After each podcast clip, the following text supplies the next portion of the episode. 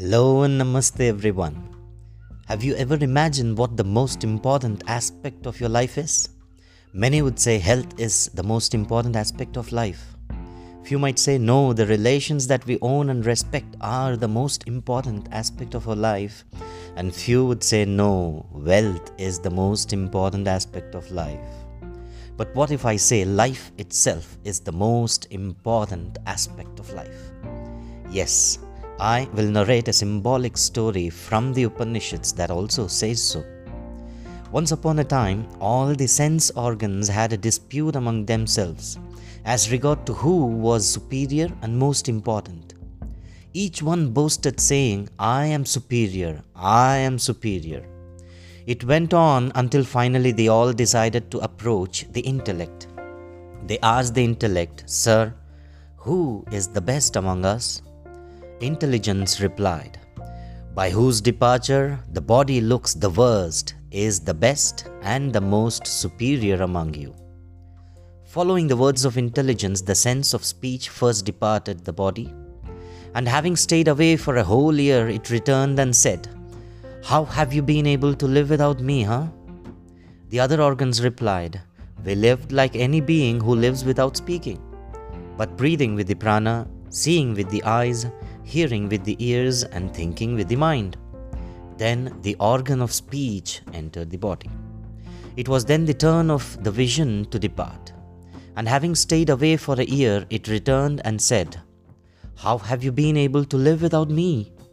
The other organs replied, We lived like a blind being who cannot see, but breathing normally with the prana, speaking with the tongue, hearing with the ears, and thinking with the mind. And then the vision entered the body too. Then came the sense of hearing, and it was the time for the hearing to depart. And having stayed away for a year, it returned and said to the other senses, How have you been able to live without me? They replied, We all lived like any other being who cannot hear, but breathing with the prana, speaking with the tongue, seeing with the eyes, and thinking with the mind. Then the sense of hearing also entered the body. The mind then went out. After being away for a whole year, it came back and said, How have you been able to live without me? The other organs replied, We lived like a child whose mind is yet to function like an adult, without thinking with the mind, but we were able to breathe with the prana speaking with the tongue, and seeing with the eyes, and hearing with the ears. Then the mind entered the body. Now, when the prana or breath was about to depart, tearing up the other senses, they all gathered around him and said, O revered prana, be thou our Lord. Thou art the best among us. Please do not depart from us.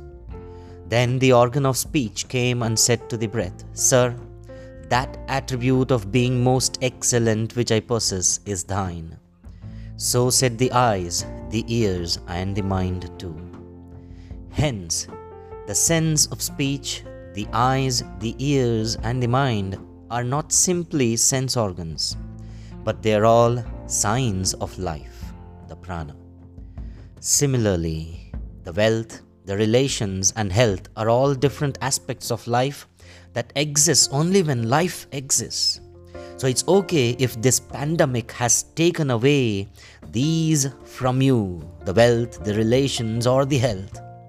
But remember and rejoice that your life is still filled with prana and you have a bright future ahead soon. The pandemic has taught us the best lesson that prana or life itself is the best asset that anyone can own. Until the next podcast, see you. Namaste.